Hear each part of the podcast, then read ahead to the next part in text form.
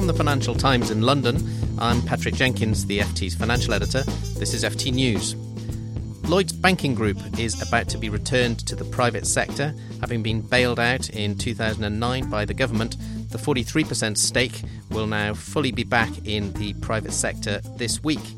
Well, I'm joined by our banking editor Martin Arnold and also by Sir Win Bischoff, the former chairman of Lloyds Banking Group, to talk about what's been achieved and what the outlook is from here for Lloyds.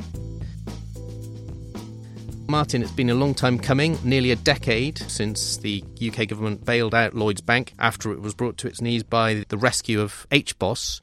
It's a bit of a moment, isn't it? Certainly is. Expect great fanfare both from Lloyds and from the government. Remember, it took an over 40% stake in the bank back in 2009, as you said, after the disastrous HBOS deal. Now, the government's be able to say the taxpayers got its money back and some, and made a bit of a profit of some £500 million. And I think the achievement is quite stark, particularly when you compare it to RBS, the other big British bank that was bailed out in the financial crisis, where the government still holds over 70% of that bank, and the stake is hugely underwater with no prospect of the taxpayer ever getting all their money back from that bank.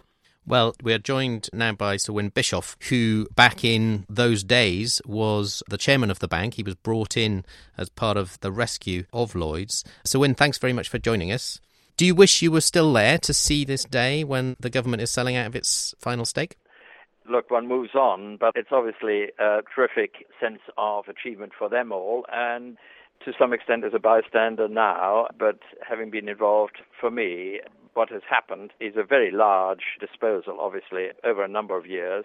And the disposal, of course, couldn't start immediately. The bank had to get into a shape whereby investors would then think that there was, in fact, some hope of a recovery, which took some time. But since the government has been selling the shares, it's been very judicious. I think the process has been very good.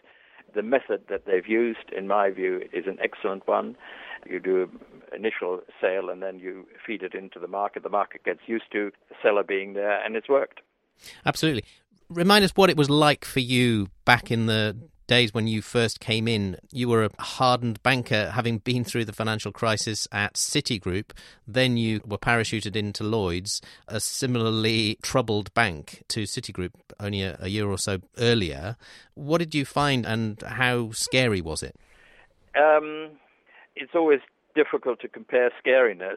I think the business model of Lloyds was substantially different and perhaps not as scary as that of a truly global bank, both operating in the retail as well as the wholesale sector. Lloyds was really very much more a retail bank, and if the finances could be fixed, its business model was one which attracts both investors, long-term investors, and in reputational terms, probably somewhat easier, certainly at that time, than wholesale Bank. So I felt actually quite confident that it could be turned round as long as one had the support of a major shareholder, which we did, in a 43% shareholder, which was the government.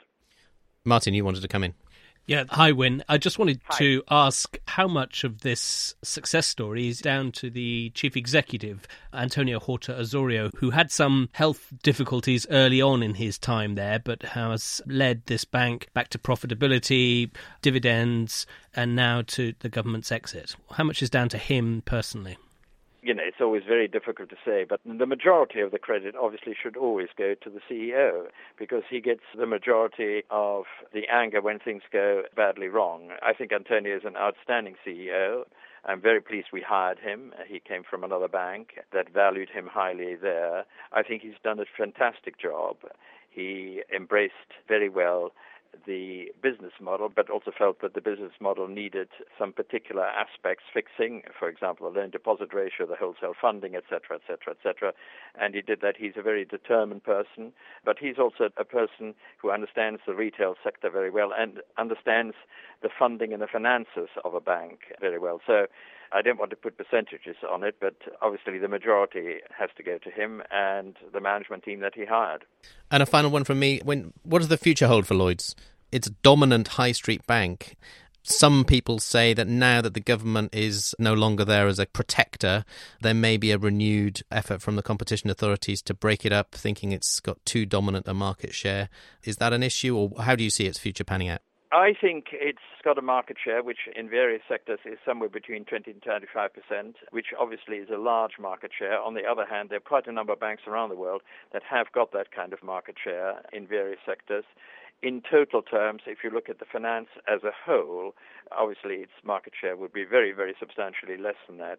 My own view is that they should leave well enough alone. I think it is important, but obviously new competitors are coming in all the time, and access to those new competitors is probably going to be improved. It's going to be a little bit like the telephone companies. I suspect that it will be made possible for new entrants to compete against people like Lloyds, but also the other banks. Well, certainly Mr. Horta Osorio and his fellow bankers will be hoping you're right on that. So, Win, thank you very much for joining us. Thank you very much.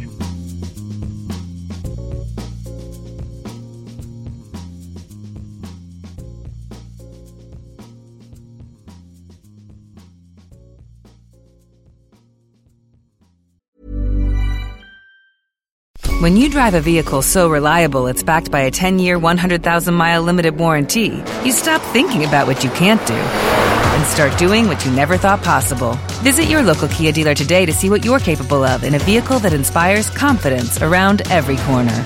Kia, movement that inspires. Call 800 333 4KIA for details. Always drive safely. Limited inventory available. Warranties include 10 year 100,000 mile powertrain and 5 year 60,000 mile basic. Warranties are limited. See retailer for details.